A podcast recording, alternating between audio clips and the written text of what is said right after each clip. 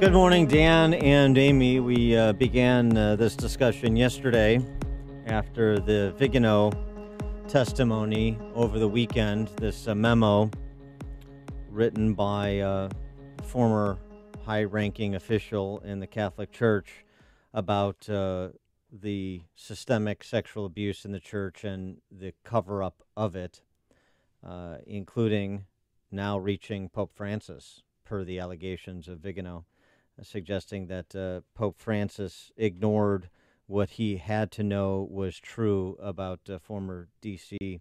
Archbishop and Cardinal uh, McCarrick.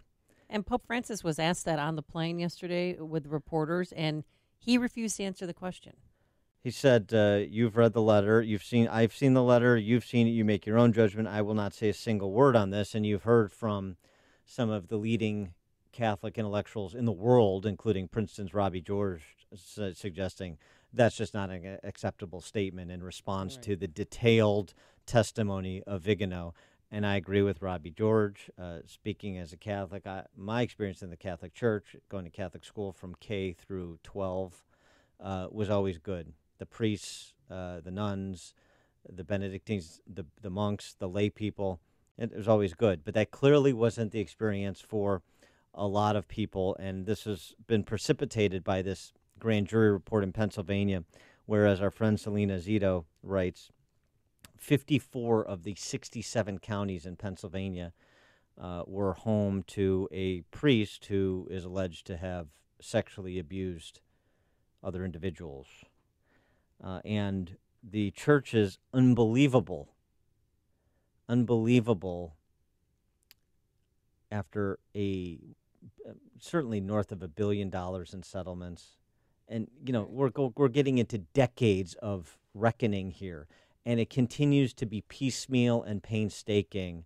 Uh, now reaching the papacy, where it's, it appears that it's going to continue to be painstaking because Pope Francis uh, will not address it at least so far on the merits, and if he doesn't, if he won't, then I think you're going to hear more people calling for him to resign, and I certainly will be part of that chorus. Well, it was weird because Cardinal Cupich, our Chicago Cardinal, he did one-on-one interviews with each local media, and you know Chuck Goudie asked him about you know did the Pope cover up any sexual abuses? Did he know about any cover-ups of sexual abuses in the United States? My experience with the Pope is that as soon as he knows about something, he acts on it.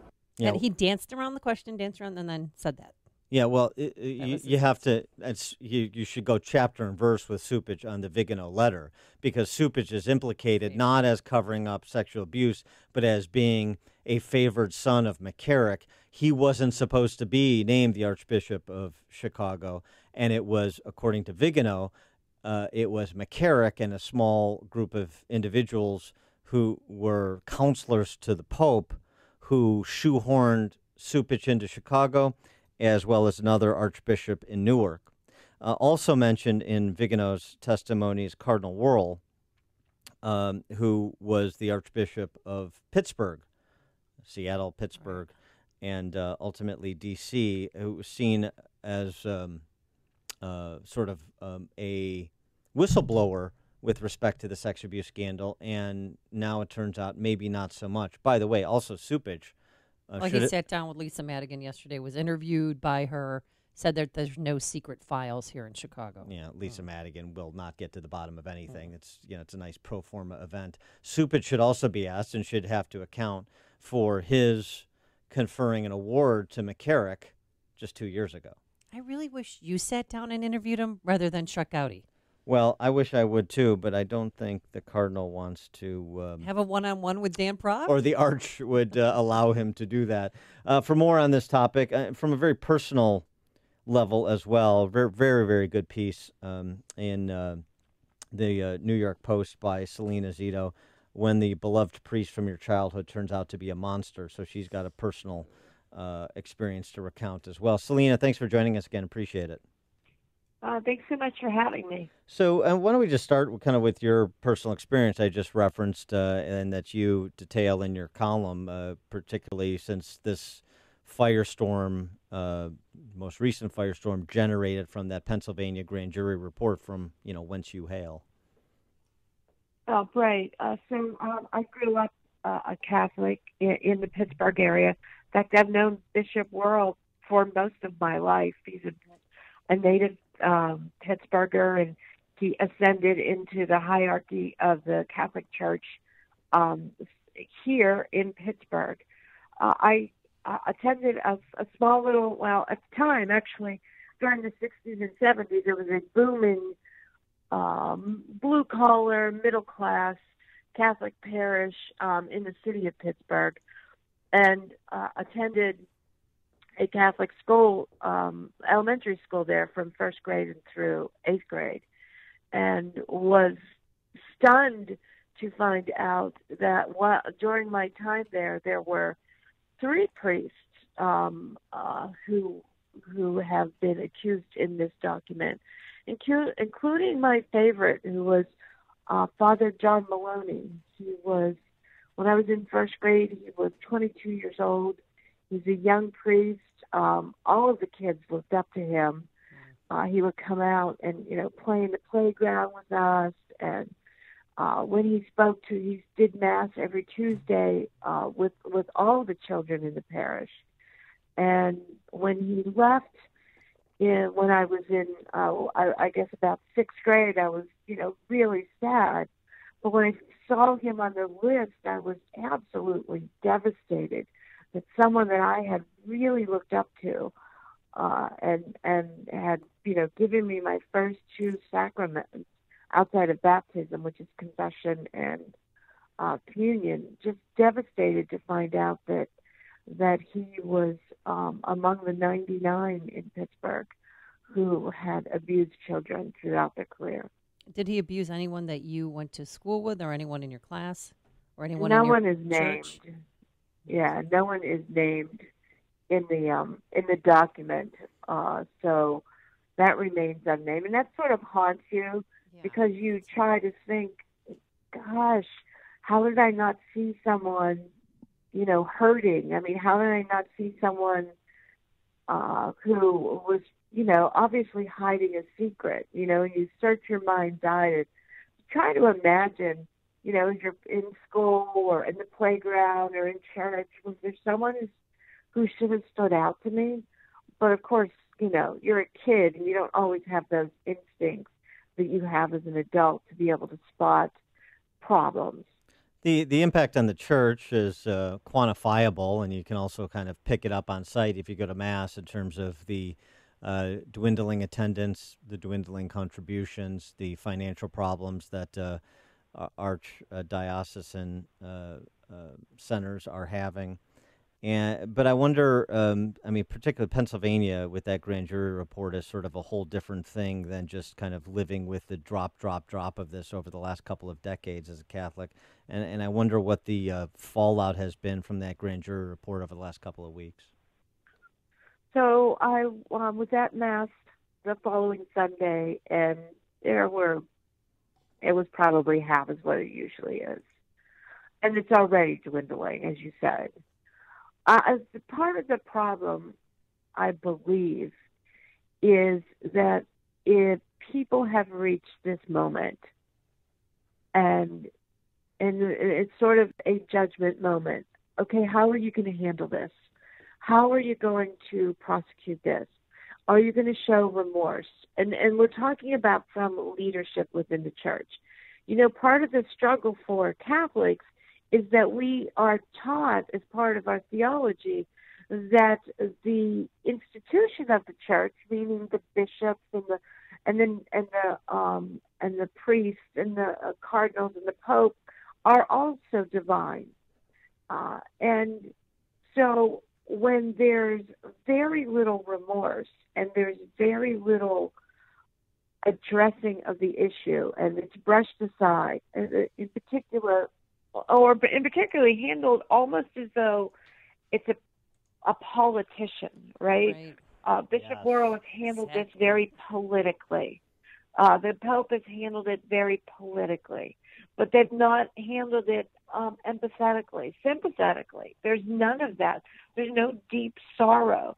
There's no regret. There's no asking for forgiveness. Uh, it's very curt and dry and not what we as Catholics expect from our um, our leadership. And while this will affect my faith, what it does impact is my trust in the institution of the church, and that has to be earned back. And I suspect there are many people of the Catholic faith that feel this a similar way. Yeah, with, I mean, their statements were without remorse or contrition, and and Yeah. so the question needs to be asked: If Pope Francis knew about the sexual abuses in the United States, covered them up, should he resign? Do you want him to resign, or do you wait have to wait for I- more information to come forward? Well, if that is the case, if he knew and you know and and still allowed it to continue and still allowed these uh, criminals to behave that way with minor children, well, I, I can't imagine how anyone should be able to keep their position of of overseeing people who would he he would allow to continue to commit crime. He he he rehabilitated McCarrick, and it is not credible, and not just from the Vigano letter, just the the the the, the time the, uh, the the timeline, uh, the details that were publicly available for a decade before he was elevated to to pope. It is not credible that he didn't know about McCarrick, and he made him a, Well- an advisor anyway. and and, and that's you know he is another one who is incredibly political in terms of how he manages things. And that's one of the problems and, and one of the problems the catholic church has is as these men and it is men it's only men um, who rise in these positions uh, they become distant from their flock they become creatures of of the perfect scene, the perfect words, but they don't become administrators of uh, of of the faith and and the behavior that you should have when there's a situation that is just untoward. And, and this is how you get uh, contrition and repentance for thee, but not for me. That sort of culture. And I mean, this is sort of this is within the same topic area. This is not abuse, but it is um, unseemly. The story out of San Jose, the San Jose diocese buying a $2.3 million retirement home for uh, their uh, local bishop, Patrick McGrath, uh, the a diocese of about 640,000 Catholics there. Now, obviously, that's a that's a ritzy real estate market, but Yeah. still, Two Uh, point three billion. uh, does does the with a bishop need family a, of twelve? does the uh, bishop need a five bedroom mansion for his uh, golden years? Um, y- you know, it's, I that don't think it's so. it, yeah, it's that kind of stuff. I mean, it, it- obviously, the sex abuse stuff is on a whole nother plane, but it's just this kind of stuff. The uh, there's one uh, faith for you, and then there's another way of living for me. Uh, it is very much. I think you hit it on the head. It is very much like you're talking about a bunch of politicians, not uh, faith leaders. Exactly. I mean, um, I can't even imagine that a two point what million dollar Two house. point three. Two point three. And obviously, Oh, doesn't my have kids. goodness. He's a. Yeah. But still, I mean, that's a lot of space for one person. Yeah, that, that, that that's an, a sense of entitlement that is beyond the pale.